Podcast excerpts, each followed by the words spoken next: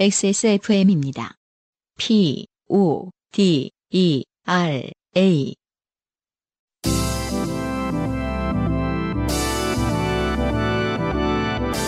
요즘은 팟캐스트 시대.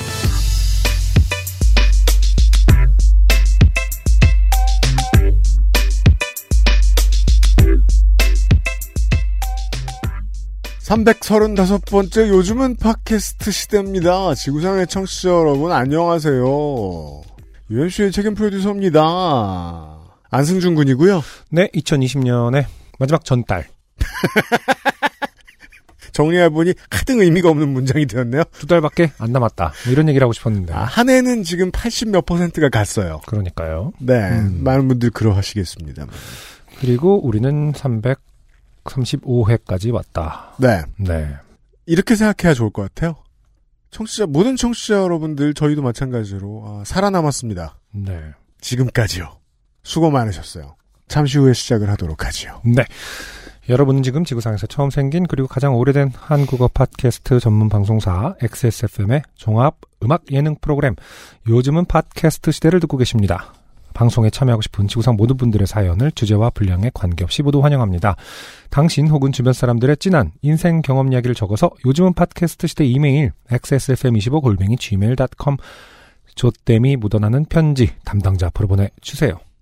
사연이 소개되신 분들께는 매주 커피 비누에서 더치커피, 라파스티체리아에서 빤도르 빠네토네 그리고 베네치아나를 주식회사 빅그린에서 빅그린 4종 세트, 더 필에서 토일리시 세트를 앤서 나인틴에서 리얼톡 샘플 세트를, TNS에서 요즘 치약을 정치발전소에서 마키아벨리의 편지 3개월권을, 그리고 XSFM 관여노 티셔츠를 선물로 보내드리겠습니다. 네, 이 중에 더 싼 건 무엇인가 걱정하실 필요 없습니다. 치약도 비싸다, 심지어. 음, 비싼 치약이에요. 요즘 치약이네요. 네. 요즘은 팟캐스트 시대는 피부의 해답을 찾다. derma cosmetic 앤서 나인틴 커피보다 편안한 커피비누 더치커피 내 책상 위의 제주 테이스티 아일랜드에서 도와주고 있습니다. XSFM입니다. 오늘 커피 드셨나요?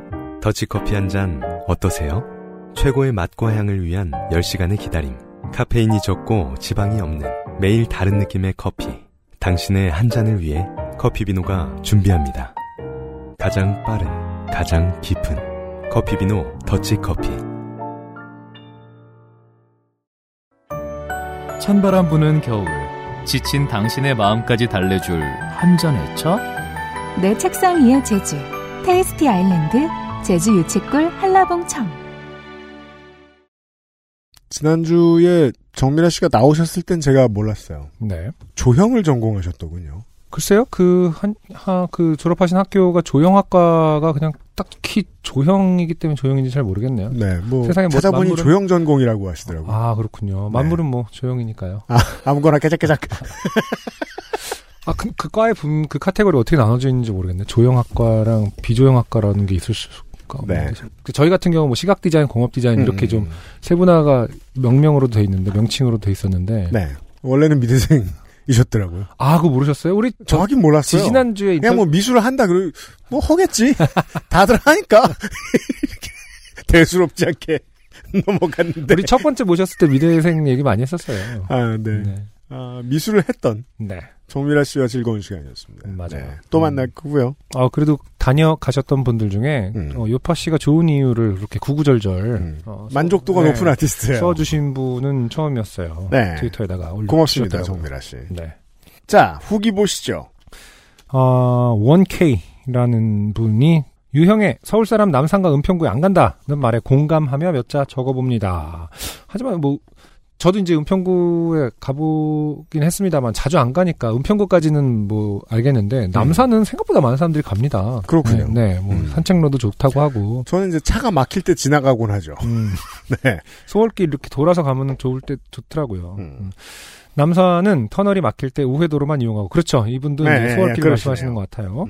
음. 당연히 은평구는 평생 한 번도 간 적이 없는 전형적인 서울 사람 한 명 추가합니다. 아, 저는 한 2년 6개월 정도 살았습니다. 아, 그렇죠. 네.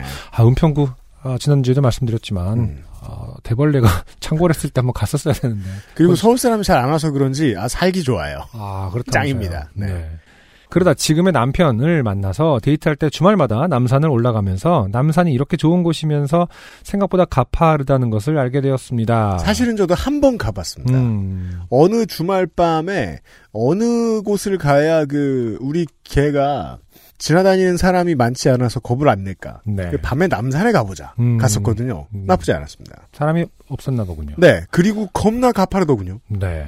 외국인을 안 만났으면 평생 남산이 얼마나 유용한 곳인지 몰랐을 것입니다. 그 지금 음. 이 남편이 외국인이시라는 얘기를 했는데 그렇죠. 이제 그걸 굳이 밝히신 이유는 이제 음. 어, 이 문장 때문인 것 같아요. 아, 그렇죠. 네. 음. 어떻게 보면 어쨌든 서울을 외국인용 tourist guide 같은 걸 보시고, 음, 네. 저는 외국에서 친구 갔을 때 주로 이제 남산은 제가 힘드니까 어, 안 가요. 네, 주로 저기 북촌을 많이 갔었어요. 데리고. 그 손님이 왔는데 그 산으로 데려고 간다. 아 서촌을 갔었구나. 그런 사람을 전 믿지 어. 않습니다. 서촌을 가면은 음. 어쨌든 저 전망대 같이 있습니다. 꼭대기. 네, 먹을 것도 거기서, 많고요. 거기서는 어쨌든 이 그 사대문 쪽이 잘 보입니다. 정미라 음. 씨가 좋아하는 사대문 안이. 네. 굉장히 왕족들이 살던 그 area다. 음. 이렇게 설명을 해주면은 좋아하거든요. 그러니까 음. 확실히 그 조감을 할 수 있는 높은 곳은 외국인들에게는 필요할 수 있죠. 시각적으로 한눈에 이제 인상이 남을 수 있으니까. 아, 남산을 그래 쓰는군요. 그렇죠. 음. 더군다나 뭐 이제 용산 쪽이라든지 한남동 쪽으로 그 루프탑 요즘에 많거든요. 음. 그쪽 가면 굉장히 밤에 서울이 한눈에 들여다 보이긴 합니다. 그 점은 좋아요. 네. 시간이 그렇게 흘러 태어난 아이들은 서울을 방문할 때마다 남산 타워에 꼭 올라가서 밥을 먹어야 서울 갔다 온 것 같아 하는 관광객 놀이를 즐기게 되었습니다. 아, 서울을 잘안 가시니까, 음. 이제는. 늘 요즘은 팟캐스트 시대 잘 듣고 있습니다. 싱가포르에서. 그렇군요. 네. 음, 싱가포르에 사시는 어, 원케이 씨. 남산 타워 안에서 식사를 하시나 보군요. 그렇게 빙글빙글 돌아가지 않나요? 그런 게 있다. 아, 예, 예, 예. 실제 예. 돌아가진 않지만 이제 그 네. 사람이 돌 수 있죠. 네. 사람은 돌아야 도나? 도착할 수 있습니다. 아, 돌 수도 빙빙- 있어. 그래요? 아, 그 도는 것 같았는데. 안, 가- 아, 이렇게 서울 촌놈 티를 냅니다. 그니까요. 저는 전혀 뭐 답을 할 수가 없고요. 느린 속도로 돌지 않나? 자, 귀지 이야기에 대한 수많은 후기 가운데 네. 딱 하나만 소개하겠습니다. 너무 다 읽으면은 이 방송의 어떤 성격이 많이 달라집니다. 네. 네. 의학 노동자인 것으로 추정되는 한석배 씨입니다. 333회 귀지 이야기를 들으니 떠오르는 얘기가 있네요. 친한 친구 한 명은 어릴 때의 첫 기억이 병원이랍니다. 병원에 갔는데 의사 선생님이 갑자기 소리를 질러서 놀란 게 첫 기억이라는데 사실은 이 친구 웨이도가 조금 특이하게 생겨서 마른 귀지인데도 자연스럽게 빠져나가지 못하고 계속 누적됐다고 합니다. 아, 누적. 아, 이렇게 물리적인 것도 누적이라고 하는구나. 그러게 말이에요. 축적이라고, 하- 누적과 축적의 차이는 뭐죠? 퇴적도 누적. 이상하고 퇴적이 더 맞는 말이. 아, 퇴적은 평소에 물이 지나가진 않으니까요. 어. 네. 그러게요. 누적이라고 하니까 좀 희한하긴 합니다. 예. 사연의 어머님처럼 애가 잘 듣지도 못하고 대답이나 반응도 느려서 병원을 갔더니 귀지 때문에 귀가 막혀서 그런 거라는 소리를 듣고 귀를 판 거랍니다. 근데 선생님은 그냥 말한 건데 이 친구는 귀를 파고 처음 듣는 의사 선생님의 말이 엄청 크게 들려서 최근까지도 왜 그 선생님은 어린애 귀에 대고 소리를 질렀을까 하고 오해를 했었다네요. 아, 그랬겠군요. 어렸을 때 귀지 때문에 안 들리는 수준은 성인의 그것과 좀 차이가 있을 수 있겠네요. 음, 뭐 그렇게요. 이것과 별개로 가끔 저는 유튜브에서 이어 왁스를 검색해 보곤 합니다. 네, 이런 분들이 가끔 있죠. 주먹만한. 햄스터의 주먹? 뭐 약간. 젖은 귀지를 파내는 동영상들인데 은근히 재밌습니다. 아니, 이런 게 재밌는 거는 이해는 하는데 주먹만 하는 건 좀, 저기 뭐냐, 과장 아닙니까? 그니까 말이에요. 누구 음. 주먹이에요? 젖은 귀지가 물 같은 게 아니고 왁스처럼 끈적이는 거라서 귀를 맞고 굳어지면 더 단단해지고 그러나 봅니다. 저는 소아과는 아니지만 소아과를 배울 때 가장 처음 들은 말이 그겁니다. 아이는 자주 아프고 왜 아픈지 모르고 잘 낫고 왜 낫는지 모른다. 아. 음, 설득력 있네요. 설득력 있네요. 왜냐하면 어른은 자주 아프고 왜 아픈지 아는데 잘 낫지 않아요. 그렇죠. 뭐든지 반대로 하면 되는 건가? 왜 안 낫는지도 알 것 같아요. 아, 아이가 기침 소리만 내도 가슴이 철렁한 전국의 부모님들 모두 힘내시기 바랍니다. 그러게 말입니다. 아, 저희 아이 첫째 아이도 기침 때문에 굉장히 고생을 작년에 많이 했는데 올해는 뭐 어린이집 자주 못 가고 이러다 보니까 오히려 기침이 아예 줄었어요. 그래갖고 지금은 좀 덜해졌는데 진짜 갑자기 철렁하거든요. 콧물 흘리는다가 아 콧물 흘리는구나 하다가 간- 어느 날 갑자기 밤에 기침 콜록 소리가 들리면 정말 철렁. 뭐 아이가 아니어도 좋아요. 음. 어떠한 알러지 반응이나 어떠한 신체적인 어떤 문제들이 좀 사라졌다라고 올해 음. 생각 드시는 분들 계실지 몰라요. 손을 예전보다 자주 씻기 때문은 아닐까요? 그럴 수 있죠. 생각해 보세요. 그리고 접촉을 덜 할 수 있고요. 네. 자, 후기였고요.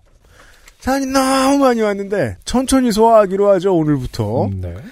첫 번째 사연 김영은 씨입니다. 안녕하세요. 두 번의 사연은 까이고 세 번째 사연을 보내는 김영은입니다. 아, 빨리 합격하셨어요. 네. 오늘 오전에 따끈한 이야기입니다. 아, 햇님이에요. 음흠. 오랜만에 해님 사연이죠. 마트에 나가면서 음식물 쓰레기를 버리고 햇살을 받으며 콧노래라도 부르고 싶은 오전이었습니다. 요즘 날씨가 좋으니까요. 맞아요. 음식물 쓰레기통이 있는 곳은 아파트 정문보다는 쪽문 쪽과 더 가까워 쪽문을 향해 걸어가고 있었습니다. 뒤에서 누군가가 큰 소리로 아줌마. 하고 전투적인 목소리가 들려옵니다. 어, 전투적인. 음. 아주 그럼 아줌마. 아줌마. 가 아니라 아줌마. 아줌마. 하카 하듯이. 아, 이런 건 봉태규 씨가 잘하는데. 그래요? 당연히 내가 아니라고 생각하고 계속 걸었습니다. 더 커진 목소리가 들립니다. 아줌마. 설마 나? 하고 돌아섰는데 저를 보고 있더군요. 아줌마. 음식물을 왜 여기다 버려요? 에? 음식물을 음식물 쓰레기통에 버리죠? 어디다 버려요?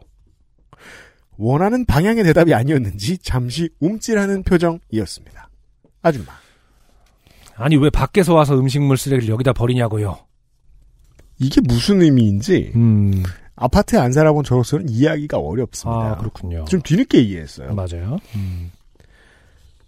아파트 주민이 아닌 사람이 들어와서 음식물을 버린다고 생각했나 봅니다. 여기서 두 가지 갈래로 화가 납니다. 먼저 사실이 아닌 것으로 저에게 시비를 건 것에 대한 화. 에? 아이 바깥 사람이라뇨. 저 여기 주민인데요. 아줌마. 바깥에서 왔잖아요. 아. 검찰이죠. 사건을 끼워 맞추기 시작합니다. 음. 기준이 굉장히 모호하죠. 그, 나의 바깥. 그죠? 음. 조사하면 다 나와. 이런 이런 반응입니다. 당신은 타인이 아닙니까? 나의 세계가 있고 그 외의 세계가 있는데 당신은 바깥에서 왔다. 아, 이거 상담해 보면 내 속엔 내가 너무나 많아서 너 새끼는 쉴 곳이 없다. 너 새끼는 쓰레기를 버릴 곳이 없어. 왜냐하면 내가 쓰레기이기 때문이지. 무슨 소리야? 차라리 날 버려. 뭐야 그게? 거의 그런 수준의 어떤 밑도 끝도 없는 지금 그러게요. 추, 추궁 아닙니까? 네, 바깥에서 왔잖아요. 무슨 말씀이세요? 저 여기 산다고요. 몇 동 몇 호에 사는데요, 그럼? 예? 제가 왜 어디 사는지를 말씀드려야 되는데요. 아니, 몇 동 몇 호에 사냐고요. 저 여기 주민 맞고요. 다만 개인정보 말씀드리고 싶지 않네요. 개인정보? 여기 안 사는 거 맞죠?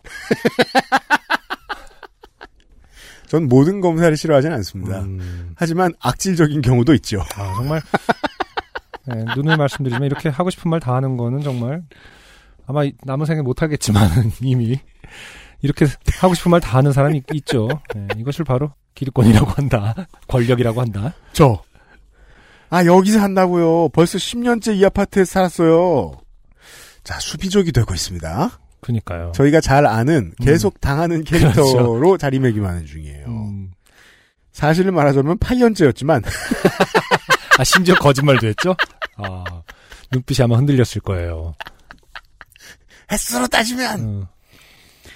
애초에 바깥에서 왔잖아요 했을 때 음. 어디가 아닌데요 라고 이렇게 했었어야 되는 거고 맞아요. 네. 몇 그렇죠. 동몇 호에 사냐고 그러면 당신은 몇 동 몇 호에 사느냐 그렇죠. 소수를 말하면 나는 어디 산다가 아니라 어, 좋은 데 사신다 뭐 약간 이러면서 가던가 약간 그 동이 그렇게 저기 채광이 좋다면서요 약간 이러면서 질문으로 계속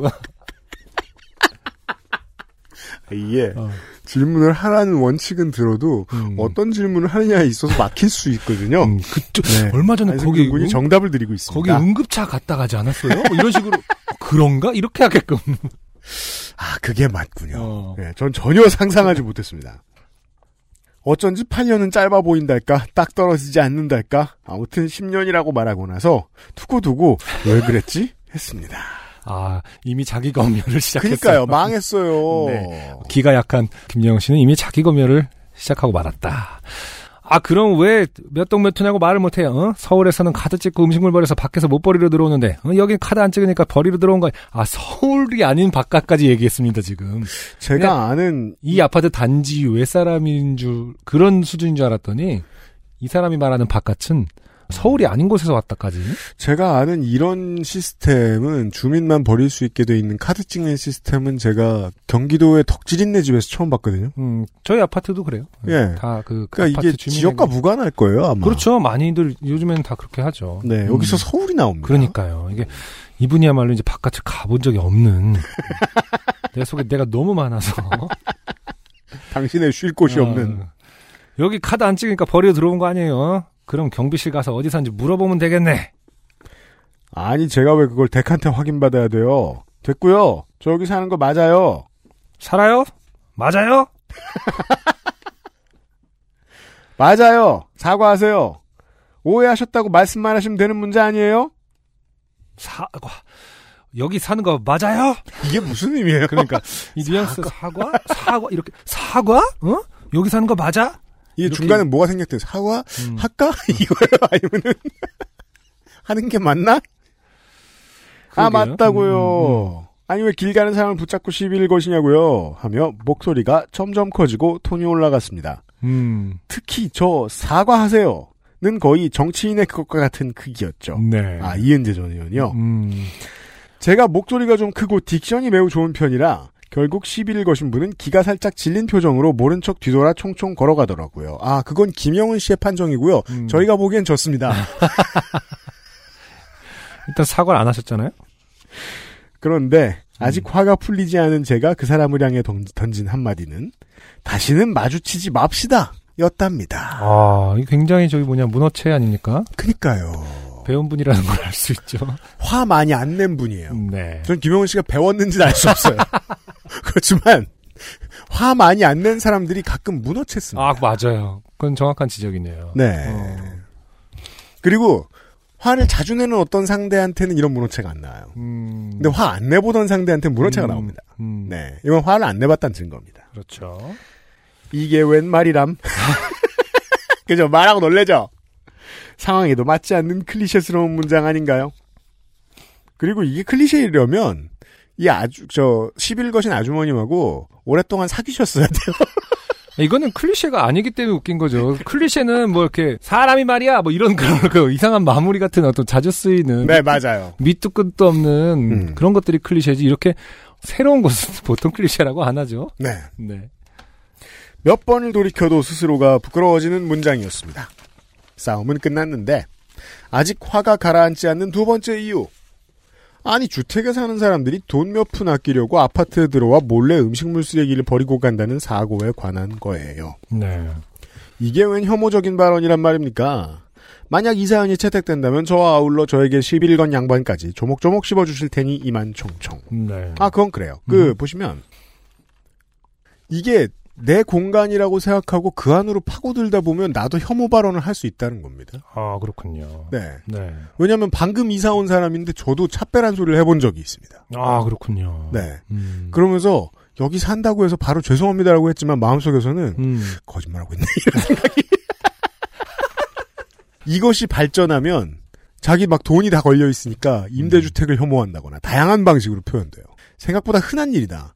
어, 김영은 씨가 이런 걸 그동안 자주 안 만나신 게 되게 운이 좋았다라는 생각이 들 정도입니다, 요즘은요. 네. 네. PS. 네. 아, 깜짝 놀랐습니다. 유피디님, 공중파에 세 번이나 음악 신청을 했더랬죠. 안승준님의 My Last Song. 흥! 한 번도 읽어도 안 주시더군요. 왜냐면, 네. 팝 프로그램이고요. 제가 팝을 전혀 모르지만 그래도 영어로 된 걸 열심히 고민하다가 세 번이나 신청드렸는데 이제 그만두셨다고요? 꼭 듣고 싶었습니다. 아, 이렇게 신청을 한 사람이 아, 아마 많지 않았을까. 네. 제가 그거를 좀 확인하고 싶었는데 아무튼 아. 확인을 해서 다행입니다. 네. UMC님은 제가 김영은 씨에게 돌려드리고 싶은 질문은 이겁니다. 음, 왜 바깥에서 와서 음식물 쓰레기를 거기다 버려요? 여기 사는 거기 사는 거 맞아요? 어, 여기서 음식물 쓰레기는 마이라스트송을 말하는 거죠. 그리고 실상을 알려드릴게요. 음. 그 처음부터 팝프로라고 얘기했고 음, 우리의 유능한 작가님께서 네네. 가요는 다 걸러주셨습니다. 그러니까 국내 뮤지션의 음악들은 다 걸러주셨습니다. 근데 안타깝게도 안승준 군이 저 서울에 살잖아요. 네. 국내로 분류돼요. 아, 주민등록지 등본상의 주소가 그 아티스트의 그, 그거를 결정짓는 거였군요. 그렇게 생각합니다. 그래서 가요가. 유일한 예외가 네. 어, 그 주 빌보드 싱글 차트 1위 다이너마이트밖에 없었습니다. 아. 그 사람들 다 주민등록지 다 대한민국일 텐데. 죄송합니다. 다시 형평성에 어긋났습니다. 어, UMC님의 팝과 국내 가요의 기준은 어, 빌보드에 있느냐 아니냐로 어, 결정지어진다. 한국에 사느냐 아니냐 확인했습니다. 등등이 있습니다. 사실 UMC가 그 상황상 지인의 노래를 그 재미로서라도 틀어주지 못할 건 제가 알고 있었어요. 그런데 제가 사실 사람을 이렇게 놀리는 스타일은 아니거든요. 그런 걸 좋아하진 않는데 집요하게. 굉장히 놀려보고 싶었어요. 왜냐하면은 내 표정, 어, 내가, 내가 무슨 표정을 했지? 내 표정을 보고 즐기나, 제가? 제가 원래 그런 걸 즐기는 사람 아닌데 어떻게 하는지 너무 궁금했는데 네, 그렇게 그렇게 실망스럽진 않습니다. 다만 김영은 씨에게 감사의 표현 아, 이렇게 네. 어, 해주신 신청을- 분들이 많았던 것 같습니다. 신청을 해주신 분이 많았다는 점만 네. 좀그 걸어주신 작가님께 아주 감사드립니다. 이 알고 자리를 빌어. 가겠습니다. 김영은 씨 고마워요. 못하는 건 못하는 거예요 끝까지. 들어주셨어서 고마웠어요. 안승준 군이 고맙대요. 네. XSFM입니다. 불량각질 제거, 과잉피지 배출, 모공 클리닝까지. Answer Nineteen의 Anti Blemish Purifying 토너와 all over serum, 그리고 spot 크림. 오늘 Answer Nineteen Anti Blemish 제품군을 만나고 면세점은 잊으세요. 피부 트러블 care의 해답을 찾다. Answer Nineteen. 광고 나가는 타이밍에 그, 뭐, 광고 하나 나가는데, 그 짧은 타이밍에 제가 어, 이런저런 변명을, 와, 제가 김영은 씨한테 충고를 하면 안 돼요. 저 질문을 했어야 되는데 무슨 질문을 해야 될지 모르겠네요, 안승준 군한테. 자. 네. 두 번째 사연. 어, 목포에 있지만 공주의 지역 유지이신, 어, 큰 혈관을, 아니죠. 어, 음. 안 나오는 혈관을 가진 엄민희 씨 네. 혈관 돌아오셨습니다.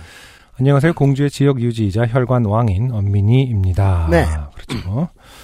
오늘 커피 마시려다가 좋게 된 이야기가 있어서 매일 써봅니다. 저희 참고, 음. 광고가 아닙니다. 집, 네. 저희 집에는 오빠, 저 남동생 이렇게 삼남매가 있습니다. 음. 음, 오늘 오빠가 4시쯤에 집에 오면서 동생에게 커피 있냐? 하나 타주라. 라고 이야기했는데, 글쎄요, 이렇게 연민희 씨가 좋게 전달하시는 것 같아요. 커피 있냐? 하나 타주라로 끝났을지, 음. 하나 타라로 끝났을지. 어, 혹은 이제 제가, 그 형제 간에 타주라라는 표현 자체도 좀 어색할 것 같은데, 그러게요. 남자끼리 더군다나. 뭐 편견일 수 있겠죠. 물론 이제 이건 뭐 전혀 상황이 다릅니다만 음. 그 제가 이제 사회생활하면서 만나본 심각한 진상 중에는 문을 열자마자 커피라고 말하는 사람이 있었는데 그렇게 하지 않나 음. 싶기도 하고요 형제들끼리는 전 그걸 제 방에서 듣고 누나도 냉장고에 더치커피 있어 라고 동생에게 이야기했습니다. 음. 냉장고에는 커피 비노 가로고 구아르케 더치커피에서 구매한 가로고 XSFM몰에서 산 가로 닫고 더치커피가 있었거든요. 음. 그리고 동생이 누나 여기라고 하면서 준 커피 한 모금 마시고 깜짝 놀랐습니다. 진짜로 엄청나게 썼거든요. 음. 그리고 한 모금 마셨는데 심장이 진짜 엄청나게 뛰었어요. 아, 그러니까요. 이게 아, 카페인이라는 게 굉장히 진짜로 곧바로 효과가 오긴 오더라고요. 이 차이가 대단해서 음. 안 그러는 사람은 그러니까 카페인에 반응 안 하는 사람은 벌컥벌컥 마시는 경향들이 있습니다. 맞아요. 예. 특히나 카페인이 자기 몸에 무슨 일을 일으키는지 잘 모를 정도로 건강하거나 아무튼 상관이 없는 사람들이 꼭 에스프레소를 마시고 돈 낭비라고 말합니다. 아니 근데 에스프레소보다 더 더 진한 것 같더라고. 하긴 당연히 이만큼 왜냐면- 마셨으니까 에스프레소를 200ml를 먹진 않으니까. 그리고 나서 동생에게 너 이거 물 섞었어? 하니까 정말 맑은 눈동자로 왜? 라고 하더라고요. 그러니까 왜라고 한 거는 안 섞었는데 왜? 약간 이게 이런 사람이 흔치 않은 것처럼 이 엄민희 씨는 생각하실 수 있지만 저희가 얘기했잖아요. 공개 방송 때 나눠주니까 쪽쪽 빨아먹고 있었다고 사람들이. 홍삼 마냥 왜들 그래? 동생에게 더치커피는 물에 섞어서 먹어야 하는 거다. 못해도 4대1로 섞어야 한다 하면서 오빠 몫의 커피를 다시 제조했습니다. 지금도 심장이 두근두근하네요. 근데 한 4년 전에 제가 한참 커피에 미쳐 있을 때 제가 홈메이드로 만든 더치커피를 먹었던 동생이었는데 아, 강철 심장의 소유자죠. 음, 네. 어쨌든 커피 비노 더치커피는 정말 맛있었습니다. 그 그렇군요. 음. 저는 8대 2 정도로 시작했다가 네. 9대 1까지 왔습니다. 아, 그렇군요. 9대 1. 그렇죠. 생각보다 강력합니다. 네. 그러게요. 이게 저 그래서 예전에는 처음에 제가 커피 아르케하고 처음 같이 일하던 2014년만 해도 커피 쌓여 있으면 되게 오래 못 갔거든요. 음. 금방금방 닳고 그랬는데 지금은 똑같이 마셔도 좀 오래 가요. 그 저희는 이제 모카포트를 써서 집에서 아, 예, 예. 모카포트를 쓰면 이제 좋은 게 이제 향을 끓는 향을 느낄 수가 있어서 꽤 오랜 기간 길게 느낄 수 있죠. 기분이 좋겠죠. 네. 그런데 굉장히 진하게 먹는 스타일이었는데 요즘에 어쩌다가 이제 바빠갖고 조금 남은 거에다가 뜨거운 물을 한 9대 1로 음. 커피 그러니까 모카포트 원액 어, 예, 예. 1 음. 뜨거운 물 9 먹었더니 아 진짜 숭늉하고 맛이 똑같더라고요. 그 기분 좋지 않아요? 그래서 좋더라고요. 그죠? 그랬을 때 느꼈어요. 아, 이게 옛날에 할머니, 할아버지들이 말씀하시던 블랙 커피를 좋아하시는 분들, 숭늉 같다고 좋아하시는 분도 있었거든요. 아, 맞아요, 어, 맞아요. 그러니까요. 결명자차 같다고 했죠. 구수하다고. 그 느낌이 이제 이해가 되네. 어떡하냐, 우리. 뭐 어떻게 되돌릴 수는 없어요. 그렇죠. 네. 그래서 저는 그래서 더더욱이 전 세대 어른들이 궁금한 거예요. 똑같은 커피 믹스를 드시잖아요. 음. 그리고 꼭 두 개씩 세 개씩 다 드신다? 아, 그렇죠. 그게 굉장히 줄지도 않아요. 어. 설탕 때문에 못 느끼시는 걸까? 그럴 리가 없는데 아, 참 진하게 드신다는 생각이 들어요. 음. 음. 그러니까 근데 어르신들 중에 믹스 커피 드시는 분 파랑 그냥 옅게 뜨겁게 해갖고 숭늉처럼 드시는 분 있었던 것 같아요 옛날부터. 지금도 아마 비율이 꽤 될 것 같아요 그렇게 드시는 분들이. 그렇게 그러니까 블랙 그, 그. 커피로 그럴 수 있어요. 블랙 커피를 연하게 드시는 분들. 네, 음. 저로 말할 것 같으면 이제 venti의 three shot도 힘듭니다. 음. 예, 그니까요. 어, 낡아가는 이야기. 낡아가는 이야기. 네. 음악만 듣까? 였고요. 엄민이치 고맙습니다. XSFM입니다. 뜨거운 물에 한 스푼, 잘 구워진 빵에 한 스푼. 샐러드 드레싱으로 한 스푼. 다양하게 즐기는 청정 제주의 맛. 내 책상 위의 제주, Tasty Island, 제주 유채꿀 한라봉청. 최근에 제가 이런 스탠드업 코미디를 본 적이 있어요. 부모님에게 스마트폰 가르치기, 음. 컴퓨터 가르치기. 좋은 소리죠. 아, 미국에 사는 사람이었는데 네. 하다 안 돼서 이제 부모님이 계시는 싱가포르로 돌아가겠다 이런 이렇게 전화를 끊는 아, 이런 내용에 짧게 말하면 네. 어르신에게 그 기술 가르치기 장르입니다. 그 우리나라의 그 가장 명장면으로 한, 한석규 씨가 신구 씨에게 음. 비디오 녹화된 것 그, 그 장면이 있죠. 8월의 크리스마스. 그거 그 간단한 것도 화를 내지 않습니까? 결국 그 그렇죠. 지금 스마트폰과는 비교도 안 될 정도로 심플한 기능인데. 결국은 화를 내게 됩니다. 그렇죠. 네. 왜냐면 이제 커서가 무엇인지 설명하다가 조그 셔틀이었나 그때? 포인터가 무엇인지 설명하다가 네. 지서혜 씨입니다. 오랜만입니다. 안녕하세요. UMC님, 안승준님. 과거에 교회 믿고 천당 가세요와 요파씨 공개방송 때 소개됐던 해지가 불가능한 인터넷 사연을 보낸 지서혜입니다. 아, 마지막 사연을 보낸 것이 2019년 1월이니 벌써 시간이 꽤 흘렀네요. 그 사이에 박사 논문은 안 쓰고 TV 앞 러그에 고양이처럼 누워있던 남편은 여전히 많은 시간을 뒹굴거리며 고양이처럼 잘 지내고 있습니다. 네, 그렇죠. 사람은 안 변해요. 단 한 가지 박사 논문을 완성하여 이제는 공식적인 박사 고양이가 되었다는 점만 빼고요. 그렇군요. 저는 그 사이에 쌍둥이를 임신하고 다음 주에 수술을 앞둔 예비 엄마가 되었고요. 많은 어. 변화가 있었네요. 네. 네. 유면상 PD가 오랫동안 가 있었던 쌍둥이 카페에 들어가 계시겠죠, 아마 지서희 씨도. 네. 공부 열심히 하시고요. 이번 사연의 주제는 아 그렇다면 지금쯤 출산하셨을 수도 있겠습니다. 그렇군요. 이번 사연의 주제는 어떻게 하면 우리 부모님에게 와이파이의 개념을 이해시킬 수 있는가입니다.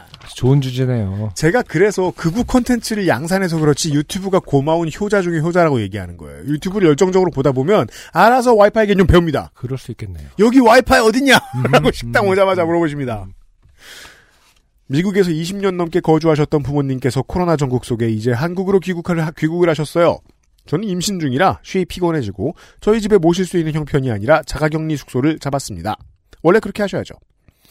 20년 넘게 미국에 계셨던 분들이라 물가에 내놓은 아이들 같이 어찌나 걱정이 되던지 왜요? 막 총 쏘실까봐? 미국에 오래 있던 사람 한국에 나오면 어떤 점을 걱정해야 될지 모르겠네요. 걱정될 거가 뭐가 있을까요? 그 너무 빠른 거에 이렇게 여기저기 부딪히고 다니실까봐. 그건 뭐 좋아할 그럴 수도 있는데. 아, 부딪히고 다니는 걸 좋아하신다고. 그 제가 아는 사람들, 뭐, 미국 사람들만 가지고 있어서 걱정스러운 습관 뭐 있을까요? 어, 미국에 오래 살던 친구가 저한테 그런 얘기 해줬어요. 똑같은 길을, 거리를 걸어도, 똑같은 거리를 걸, range를 걸어도 한국은 더 피곤하다. 뭔가 템포가 빠르기 때문이려나? 예, 그냥 넓고 비어 있는 길을 걷는 거랑은 다르겠죠. 음, 네. 강남대로를 걷는 거랑은. 네. 그러니까 핵심은 어쨌든 이제 자식 부모 관계긴 하더라도 음. 역시 아까 뭔가 그 상이한 환경에 놓여졌을 때 이제 걱정을 하게 되는 그 관계가 더 핵심이겠죠. 네. 네, 뭐 실제로 불편하신다기보다도 음. 부모님이 이제 딴 나라 가시거나 뭐 새로운 환경이면은 이제 알아서 잘하시겠지보다는 아, 맞아요. 왠지 옆에 맞아요, 있어야 될 것 같은 맞아요. 느낌이 든다. 음. 이게 좀 핵심일 것 같아요. 막 식당 가서 막 미국인처럼 이렇게 음, 집에 던져놓고 나가고. 그런 사람들 말아서 진짜 많이 봤거든요. 말아서 주고. 구겨져 있어, 꼭 이것들이. 그런 걱정은 아니실 것 같고. 인천공항 검역도 까다로울 테고, 방역 택시 타는 것, 숙소 찾아가기, 하나하나 모든 게 다 걱정됐어요. 네.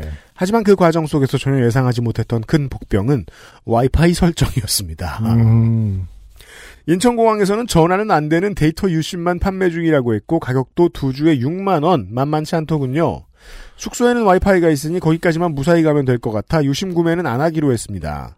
대신 보건소와는 매일 연락을 해야 한다고 하니 그알싫 374회 자가격리편을 미리 아빠에게 듣고 오시라고 안내도 하고 저도 하나하나 체크하면서 들으니 공부가 많이 됐어요. 음흠. 네. 대안으로 카톡 아이디를 만들기로 했습니다. 카톡 아이디를 만들기로 했다는 문장은 네. 그 전에 안 써보셨다는 겁니다. 그렇군요. 귀국 전날 급히 카톡 아이디를 만들기 위한 대화의 내용입니다. 저 엄마 카톡 아이디가 있으면 그걸로 보건소에서 연락이 온대 유심은 안 사도 되겠어. 엄마 카톡 아이디? 그런 거 없는데. 괄호 일단 무조건 없다고 하심. 음. 괄호 전 이게 무슨 버릇인지 잘 모르겠어요. 음, 나 왜 없어? 저번에 한국 갔을 때 내가 만들어줬잖아. 엄마 아니야, 엄마 없어. 괄호 계속 없다고 하심. 괄호 나 아빠한테 물어봐. 과로 아빠 등장. 과로 아빠 카톡 아이디 없는데? 과로 아빠도 일단 없다고 함. 음, 과로 같이 오래 살았으니까요. 그렇죠. 네. 나 과로 지침. 그럼 카톡 아이디 만드는 법 보내줄 테니까 보고 따로 만들어 보셔. 음흠. 그리고는 1대1 대화창으로 각자 만드는 법을 보내드렸어요. 예전에 카톡에 2인분을 동시에 불러서, 아, 2인분이 아니고 두 분이죠. 예전에 카톡에 두 분을 동시에, 근데 왜 숫자 2를 써요? 그러니까. 카톡에 두 분을 동시에 불러서 단체 카톡방을 사용한 적이 있는데, 거기에 뭔가를 여쭤보면 그 창에 대답은 안 하고 꼭 각자 개인톡으로 저에게 하고픈 얘기를 따로 하시더라고요. 아! 음, 그리고 또, 또 각자, 너네 아빠는 뭐라디? 너네 엄마는 뭐라디? 라고 묻곤 하셔서. 왜 늙은 부부들은 제 3자를 통해 대화를 할까요?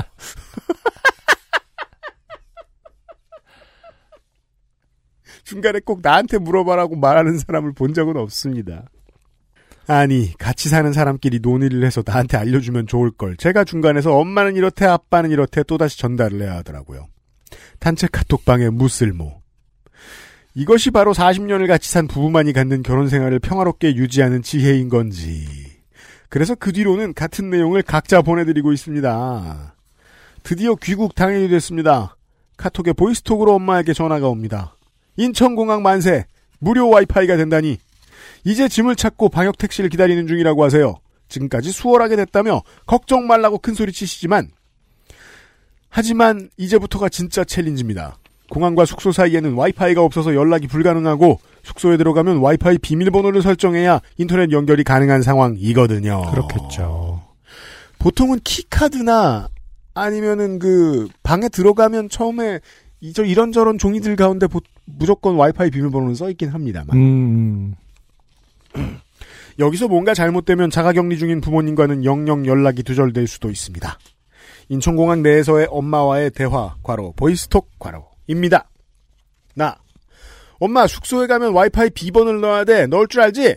엄마, 와이파이? 그게 뭔데? 나, 와이파이? 제가 되면, 어, 이게 그, 어머님께서 안승준 군의 질문법을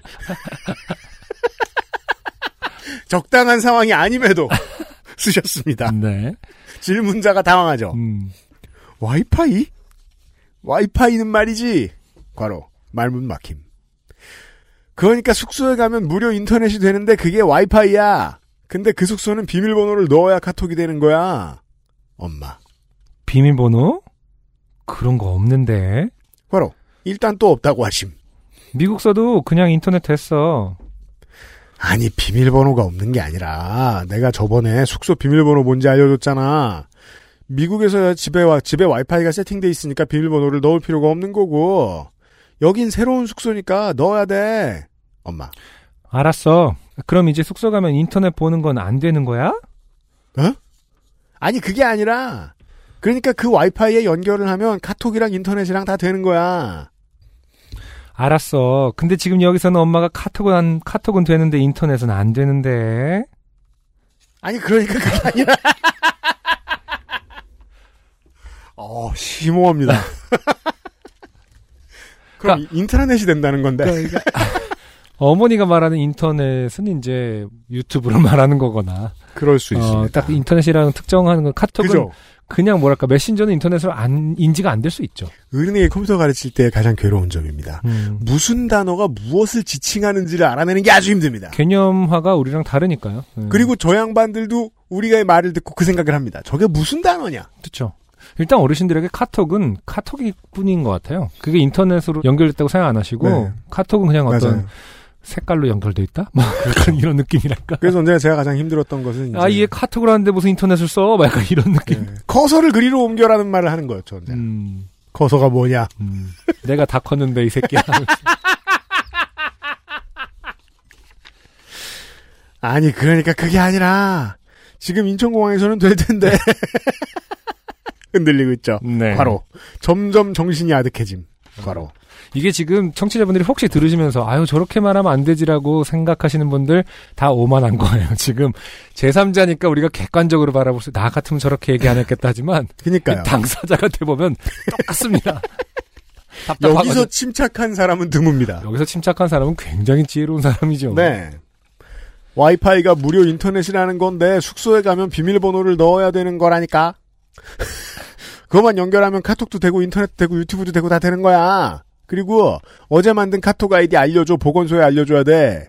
엄마. 카톡 아이디? 그게 뭔데? 아니 그게 어제 만들었다며 카톡에 들어가서 내가 만들라고 한 거 있잖아. 엄마. 아 아이디 어제 만들었지. 아이디가 땡땡땡땡땡이야. 이거를 이제 숙소에 가서 비밀번호에 넣으라고? 나.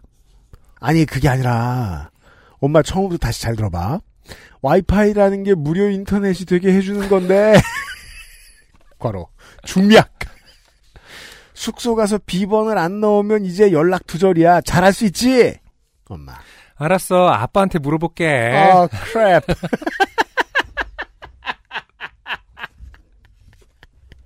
나. 에, 아빠도 모른다며. 이때, 엄마의 한마디가 제 가슴에 불을 지릅니다. 엄마. 안 되면 다시 카톡 할게. 이때쯤에는 누군가가, 어, 내 머리, 머리 가죽을 잡아당기는 듯한 느낌이 살짝 듭니다. 흩! 이런. 지서혜 씨도, 어, 느낌표를 막 쓰셨어요. 그 머리카락을 잡아드는 느낌이 다른 게 아니라 그냥 소름이 끼치는 거죠. 네. 와, 우리 엄마 진짜 무식해. 소름. 막 이런, 이런 느낌이라. 아니, 그게 아니라! 이쯤 되니 신물이 올라옵니다. 연결이 안 되면 카톡이 안 되는 거라니까. 안 되면 다시 카톡을 할 수가 없어. 무조건 비밀번호를 틀리지 말고 넣어야 돼. 엄마. 그러니까 그 어디에 넣으라고? 핸드폰에? 어. 설정에 들어가서 와이파이를 누르고 아, 중량. 근데 이걸 진짜 그 오디오로만 설명하는 건 진짜 쉬운 일은 아니죠. 그러게 말입니다. 네. 비밀번호를 넣으세요 하면 거기에 넣으면 돼. 내가 하는 방법을 캡처해서 보내줄게. 엄마. 어, 알았어. 걱정 마셔. 거 이럴 때 가까워. 어머니들이 쿨한 척을 할 때 굉장히 귀엽죠. 가장 하기 힘든 걸 주문하죠. 네. 걱정을- 말라니. 나 하하하하 실성한 웃음. 알았어. 이쯤에는 정신줄을 놓은 듯. 걱정 안 할게. 사실은 이제 이게 2주 동안 연락이 두절될 수는 있어요, 사실. 음. 음, 그게 걱정될 수 있는데 음. 사실 2주 후에 걱정 없이 볼 수는 있습니다. 보통 또 어르신들이 굉장히 생존은 또 생- 잘해요. 이 시간 험난한 시대를 살아오셨기 때문에 더군다나 두 분이 합이 잘 안 맞는 것 같아도 네. 굉장히 잘 맞습니다. 또 40년 동안 사, 살아오신 분들이 그 어른들 다루는데 걱정 많으신 청취자 여러분들께 그건 말씀드릴 수 있어요, 제가. 생각보다 음, 잘 살아남습니다. 왜냐면 바로.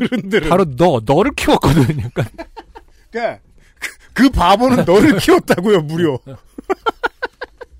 물론 다시 화가 나실 수도 있어요. 나, 나 이렇게밖에 안 컸는데 이러면서 화가 날 수도 있지만, 네, 뭐 와이파이는 연결이 안 될지언정 무사할 네. 수는 있을 것이다. 옆에 있던 남편이 이 대화를 듣더니 애처롭다는 듯이 저를 바라보네요. 저는 와이파이 지옥에 빠져서 허우적거리느라 이럴 거면 와이파이 없는 세상에 살고 싶다는 생각이 들기 시작합니다. 음, 원래 이게, 이게 잘 안 되면 자기 파괴적이 되죠, 사람이. 네. 대화를 계속 나누다 보니 어느새 엄마는 자연스럽게 와이파이가 되는 방역 택시에 타고 계시더라고요. 그렇군요. 이쯤 되면 대한민국 만세입니다. 택시에도 와이파이가 되다니. 이럴 때 진짜 열받지 않나요? 그러니까 코바 와이파이 없이도 다 되지 않니? 이랬을 때 미국에서도 그랬어. 약간 이러면은 하, 힘 빠지죠. 당신은 굉장히 럭키한 건데 지금. 그 되게 우연히 어, 빠져나온 어. 사람들. 하지만 당신은 한 번도 틀린 적이 없는 거죠. 그- 애가 그 무슨 말하는지 걱정이 많더라고 여보 이러면서. 이렇게 다 나온 사람, 다 나온 다음에 그게 던전이야? 이렇게 물어보는 그런. 친절하던데? 뭐 약간.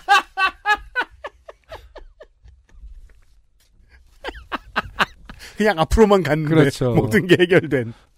아무리 설명을 차근차근 드려도 엄마의 머릿속에는 와이파이 왕국, 카톡 왕국, 인터넷 왕국과 유튜브 왕국이 각자의 영토를 차지하고는 늘 대립하고 반목하며 절대 친해질 수 없는 영역이라는 생각이 들었습니다. 아, 그래도 해석을 어느 정도 하셨군요. 그렇군요. 이제 좀 이해를 하- 어머니 머릿속을 좀 들여다볼 수 네. 있게 되었어요. 인터넷은 안 되는데 와이파이는 된다라거나. 그러니까 어머니들에게 인터넷은 사실은 거의 뭐라고 해야 될까요? 뭐 검색 그 초록창이라든지 뭐 그 정도 그러니까 그렇죠. 검색을 잘 안 하시긴 하지만은 조금 조금 더 앞 세대의 부모님들은 이제 그 초록창이 인터넷이라고 생각하셨어요. 그럴 수 있죠. 뭐 혹은 이메일 창그그 음. 무지개 창 같은 경우 우리가 설명하기 어려운 게 그거죠. physical하지 않은 개념인데 음, physical하게 설명하니까 그렇죠. physical하지 않은 것을 이해해 본 적이 없으신 분들이 괴로우신 거예요. 음, 그래서 마- 맞아요. 그래서 이제 어, 난 인터넷 안 해. 그러면서 카톡 카톡으로 그런 말씀 하시잖아요. 그죠? 난 그러니까, 유튜브밖에 어, 안 해. 별개 별개로 생각하시는 거죠. 예. 음, 인터넷은 곧 검색이거나 초록창일 때가 많다. 네. 사실 생각해보면 그런 단어도 마찬가지잖아요. 유튜브에서 봤다. 음, 어느 채널이라고 음. 승질을 내야 된단 말이에요. 그럴 수 있겠네요. 네. 몇달 전에는 시어머니께서 핸드폰에 와이파이가 안 된다고 전화가 왔었어요. 설마 남편이 처리하셨겠죠. 그건 남편한테 전화가 갔었, 갔었어야죠. 네. 네. 페이스톡으로 화면을 보면서 이리 해봐라 저리 해봐라 캡처를 해서 이렇게 해봐라 전화로 한 시간 넘게 실랑이를 하다가 결국 신랑이 두 시간 거리의 시댁에 다녀왔습니다. 전화를 하면 어, 남편이 온다, 아들이 온다. 저도 왕복 3시간인데요. 음, 몇번 가봤습니다. 그럼요. 네. 음, 저도 그 컴퓨터 때문에 세팅할 때 최근에 어, 차라리 제가 갈게요. 아, 차라리도 아니야. 그냥 애초에 알고 있었어. 음. 제가 갈 때까지. 음. 어. 잘하려면 말안 해요. 음, 기다리세요. 음. 할게요. 그리고 예전에 같으면은 갈 테니까 아무것도 하지 마 이렇게 이랬거든요. 음. 지금 그런 말도 안 합니다. 뭐가 더 나빠지겠어. 아빠 하고 싶은 거 다 해. 어차피 포맷할 거야. 아, 그러니까 손에는 각종 정품 USB가 주렁주렁. 진짜 다시 이렇게 애한테 하는 것처럼 하게 되는 것 같아요. 음. 신랑이 2시간 거리 시댁에 다녀왔습니다. 가보니 와이파이 비밀번호를 틀려서 오류가 난 상황이었죠. 음. 그때 제가 호기롭게 남편에게 그게 2시간 거리를 갔다 올 일이냐 라고 타박을 했었는데 이제 그 마음이 이해가 갑니다. 남편 거 봐라. 2시간 거리 아니라 20시간이 걸려도 다녀와야 되는 게 와이파이 문제야. 맞아. 아무리 설명해도 안 되는 게 있어 세상에는. 아 저는 남편께서 음흠. 그냥 가만히 누워 있는 이유를 궁금했거든요. 네. 이제 이해됐습니다. 신나게 보고 있죠? 배를 긁으며. 아이고 고소해라 이러면서 그런 씁쓸한 대화를 나누고 있는데 와이파이 연결에 성공하셨다는 기쁜 소식을 듣고 잠이 들었습니다. 다음 날 아침 엄마와의 보이스톡. 엄마 딸, 엄마 미국 전화를 이번 달 말에 해지하게 해놓고 왔는데 이번 달 끝나면 카톡 안 되는 거야? 나 비몽사몽 갑자기 어제부터 공항과 택시 그리고 지금까지 엄마는 데이터 로밍을 쓰는 건가? 소름이 돋습니다. 음, 어? 그게 무슨 소리야? 엄마 아니 이번 달 말 지나면 이제 카톡 안 되는 거냐고. 이번 달까지 요금 내고 왔다니까. 나 아니 미국이랑은 상관없는데? 과로 어제 그 모든 통화가 로밍으로 된 거였나? 정말 상상도 하기 싫은 상황입니다. 카톡은 그 숙소에 있는 동안 계속 되는 거라니까. 그게 와이파이라니까. 과로. 또다시 시작된 와이파이 지옥. 엄마 잘 들어. 설정에 들어가서 비행기 모드를 켜놔야 돼. 알았지? 그래도 카톡이 되는지 확인해봐. 비행기 모드는 킬 줄 알지? 엄마. 비행기 모드 그런 거 없는데. 괄호. 일단 무조건 없다고 하는 것이 국룰. 그렇다기보다는 뭐 미국 룰 혹은 뭐 엄마 룰. 그 비행기 모드는 그냥 얼른 듣고 있으면 이렇게 폰이 비행기처럼 변신하는 그런 느낌이기도 하고요. 나 아냐 아냐 있어. 내가 어떻게 하는지 보여줄게. 또다시 걱정의 시간입니다. 비행기 모드를 켰는데 카톡이 안 되면 이제부터 정말 연락 두절이 발생하는 거니까요. 차라리 로밍으로라도 연락되는 게 나은 건지 하지만 미국에서 요금 폭탄을 맞을 텐데 저에게는 10초면 되는 일인데 부모님과는 1박 2일 와이파이 전쟁을 치르고 있네요. 10분 후 엄마에게 카톡 보이스톡이 옵니다. 엄마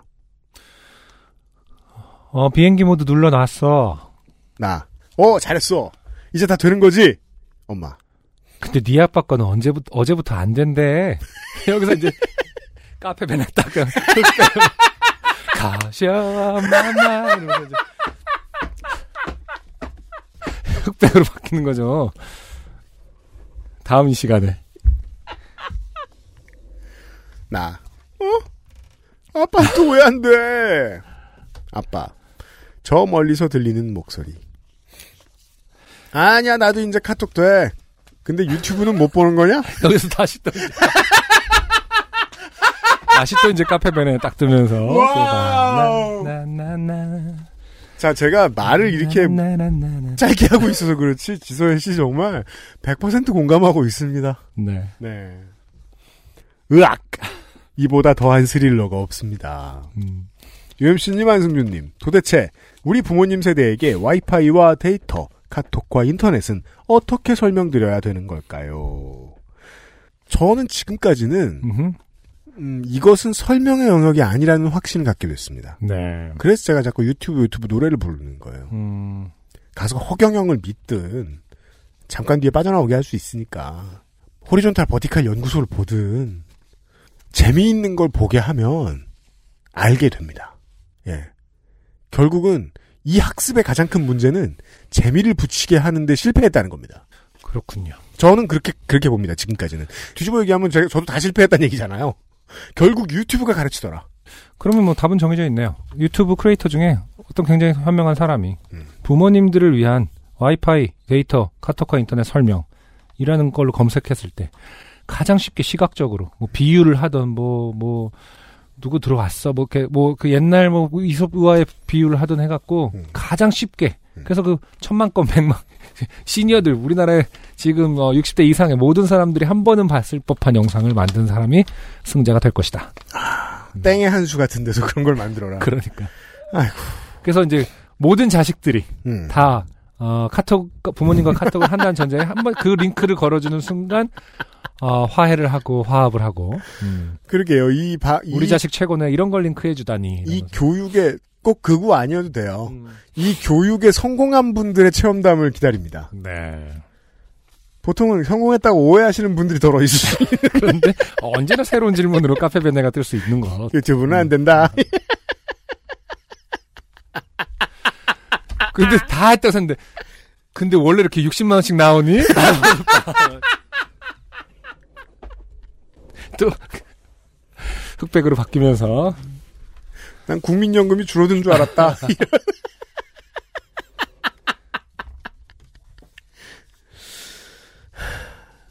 이제는 저도 와이파이가 뭐였는지 헷갈릴 지경입니다. 긴 사연 읽어주셔서 감사합니다. 다음번에는 쌍둥이들과 좋게 된 소식으로 찾아뵙지 않을까 혼자 상상해봅니다. 늘 건강하세요. 네. 네. 어, 당분간 부모님하고 인터넷 상담하지 마시고 아이들과 잘 함께 하시길 바랍니다. 네. 지설 씨의 어, 산후조리가 가장 큰 어, 관건이겠죠. 네. 어, 건강하게 출산하셨길 바라고 음. 몸갈, 몸조리 잘하시길 바랍니다. XSFM입니다. 오늘은 에티오피아 예가체프 어떠세요? 과실의 상쾌한 신맛과 벌꿀의 맛처럼 달콤한 모카. 상상만으로 떠올릴 수 없는 와인보다 깊은 향미. 가장 빠른, 가장 깊은 커피비노 에티오피아 예가체프. 우리는 보통은 영화에서밖에 겪지 못했고 간혹 가다가 아, 스키장 같은 데서 볼 수 있는 운치 있는 장면. 어, 알미늄 컵에 그 뜨거운 커피 알미늄 컵? 뭐, 뭐- 혹은 저 텀블러 같은데. 아, 텀, 아, 예, 그죠. 네. 음, 음. 텀블러도 스텐 아닙니까? 스탱? 스탱. 스테인리스 네. 스틸. 네. 그런 장면이 어울릴 상황에 편지가 유타에서 왔습니다. 그렇군요. 오늘 마지막 사연은 남기훈 씨입니다. 어, 근데 특이하게 어, 섹션이 나눠져 있습니다. 사연. 왜냐하면 네. 세 번을 보내셨어요. 그렇군요. 첫 번째 사연은 시- 어, 10월 26일 새벽 4시 19분 우리나라 시간으로 새벽 4시 19분에 보내신 거예요. 그동안 안녕하셨습니까? 유타에 살고 있는 공부 노동자 남기훈입니다. 저는 현재 어찌어찌 살다 보니 일터가 미주리로 바뀌고 집은 유타에서 한 달 정도 미주리에서 근무하고 있고 2주 정도 아이들이 있는 유타 집에서 재택근무하는 삶을 살고 있습니다. 네. 거리는 약 1200마일 정도 되는데 미국에 일단 음, 그 출퇴근을 하실 수는 없고요. 음, 그렇죠. 어, 미국의 코로나가 끝날 줄 모르는 상황이라 자차로 이동하고 있지요. 네. 비행기는 너무 무서워서요. 아 그런 문제가 있군요. 이 먼 데를 다니는데 음, 집에 갈 때 비행기로 못 가고 차로 간다. 너무 무섭다는 게 이제 뭐 사람들을 저- 많이 저- 부딪히게 전염을, 되니까요. 네. 전염에 대한 무서움이겠죠. 미국에선 당연히 두려워해야 됩니다. 이동 시간이 약 18시간 정도 되는 마치 트럭 드라이버와 같은 생활을 한 달에 한 번 하는 중입니다. 아 18시간. Euro Truck Simula- American 그러니까. Truck Simulator. 오늘은 미주리로 이동하는 날인데요. 새벽에 출발하여 달리고 있는데 눈이 조금씩 내리더군요. 길은 점점 미끄러워지고 시야는 한 20m 정도 되는 상황이 연출되고 있는 와중에 비상등도 안 켜고 고속도로 2차선에 정차되어 있는 차량을 발견하여 급히 1차선으로 이동하였는데 미국 고속도로는 보통 2차선 먼저 눈을 치워서 1차선에는 눈이 많지요. 아 그래요? 바깥부터 치우나 봐요. 그렇군요. 어. 중부 시골 동네라면 더더욱 더 차가 미끄러지면 한 바퀴 돌아 갓길에 어찌어찌 정차했는데 쌍욕이 저절로 나오더군요. 아 준비가 안 되셨군요. 체인도 네. 안 거셨고. 그렇죠. 그리고 지금 차가 정차돼 있다고 했지 않습니까? 음. 다친 데는 없고 하늘이 도왔지요. 그렇게 놀란 가슴을 안고 어, 조금 더 가니 고속도로가 차단되었네요.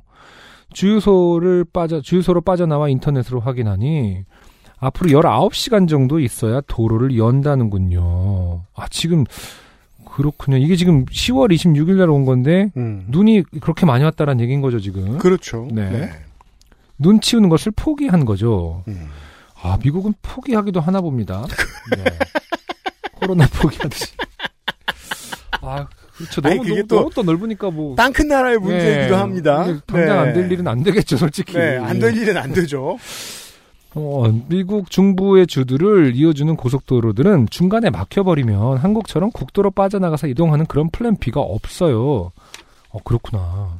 말 그대로 그냥 고립.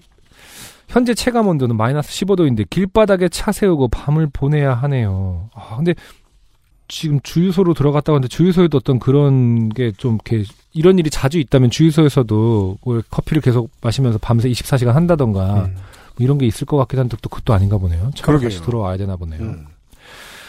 불행 중 다행인 것은 차에 영하 20도까지 버텨주는 침낭이 있어서 거기 들어가서 자면 된다는 것. 음.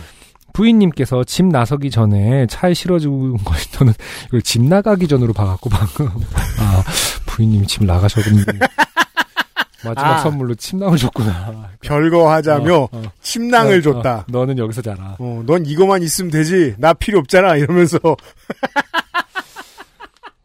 그래서 어떤 뉘앙스로 읽어야 되나 잠깐 고민했는데 집 그러게요. 나서기 전에 당, 그, 남기훈 씨가 집을 나서기 전에 차에 네. 실어준 겁니다. 별거의 이유로 침낭을 준다는 건 이제 평상시에 얼마나 추워했으면 너같이 추워하는 놈과 더 이상 살 수 없다.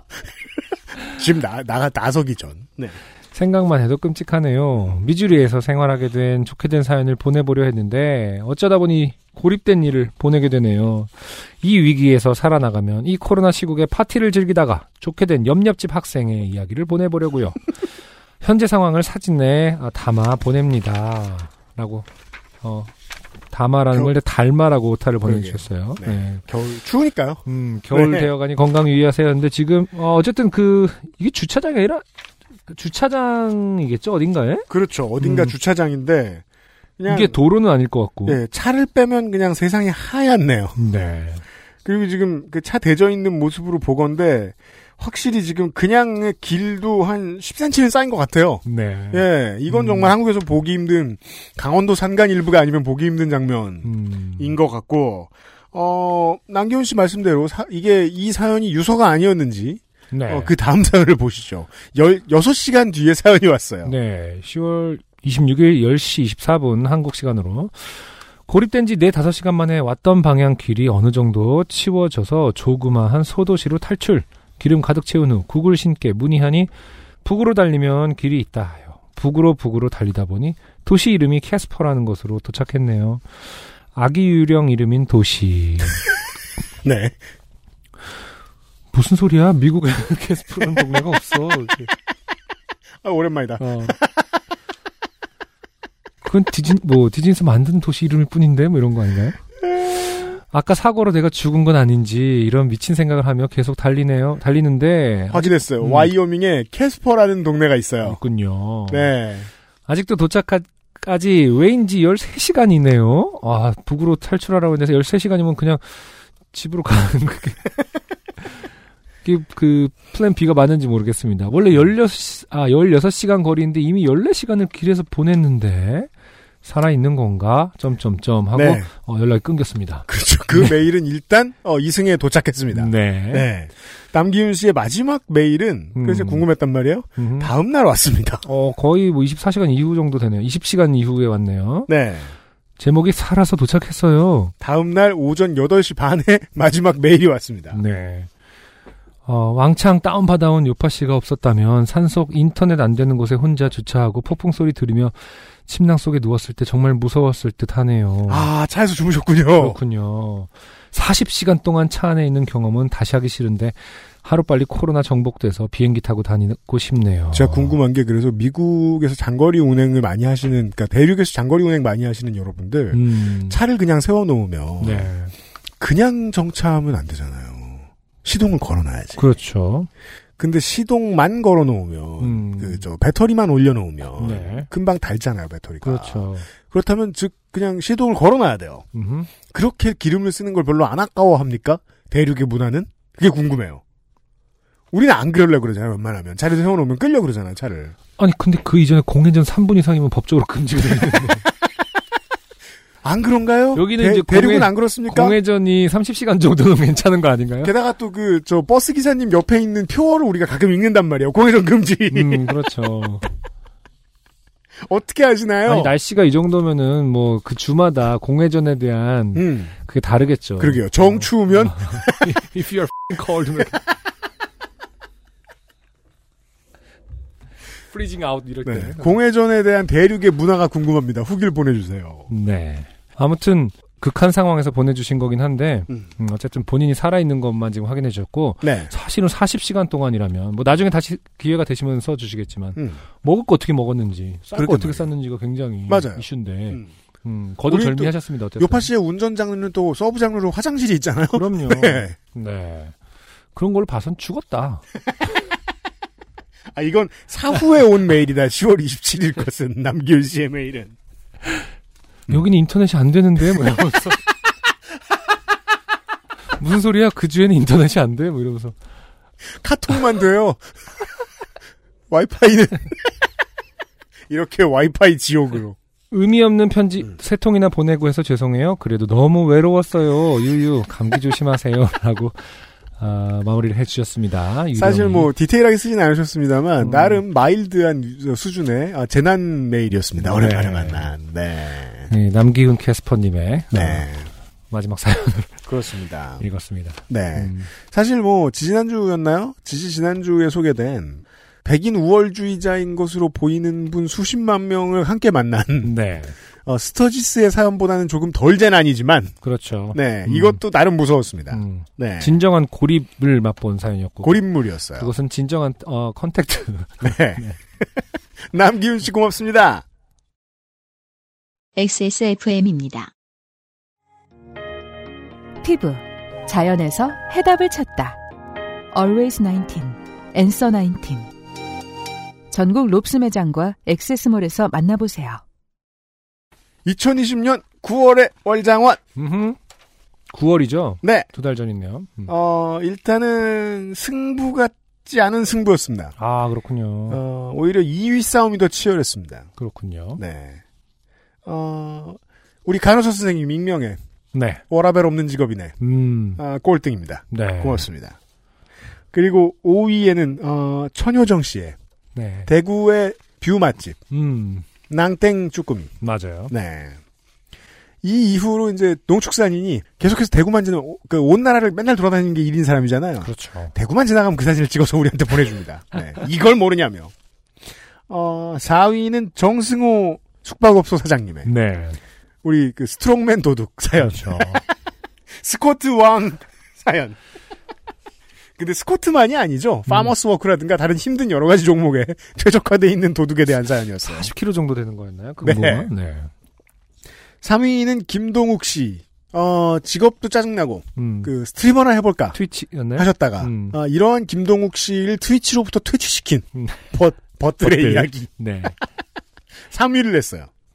그리고, 어, 좀 전에 말씀드린 박은현 씨의, 음. 어, 스터지스 사연. 음, 아, 그렇죠. 네. 네. 25만 명이 모이는. 물론, 그, 바이크 동호인이지만, 음. 왠지 모르게 다 트럼프를 지지할 것 같고 이를 잘안 닦으시는 것 같고 순박해 보이시는 25만 명을 한꺼번에 만나고 돌아오신 박은현 씨의 사연이 2위였습니다. 그렇군요. 그렇다면 아. 1위는? 2위 사연의 득표율에 더블 스코어가 넘습니다. 음. 문효연 씨가 네.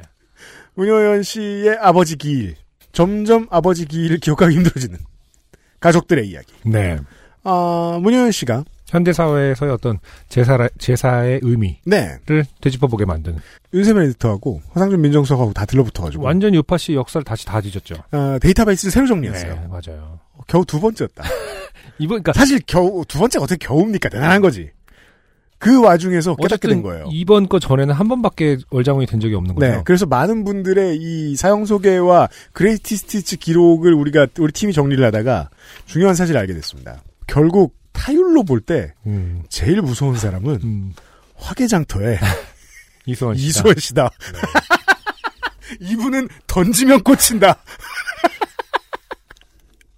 타율에서는 우리 원내대표가 하지만 어떤 정서적 지분, 무형의 지분을 굉장히 많이 갖고 있는 문희연 씨는 생각보다는 네. 타율이 높지 않다. 네. 네. 이건 이제 그 르브론 제임스에게 쓰여진 음, 어떤 천형이죠. 음, 애기에게 두 번 우승 이런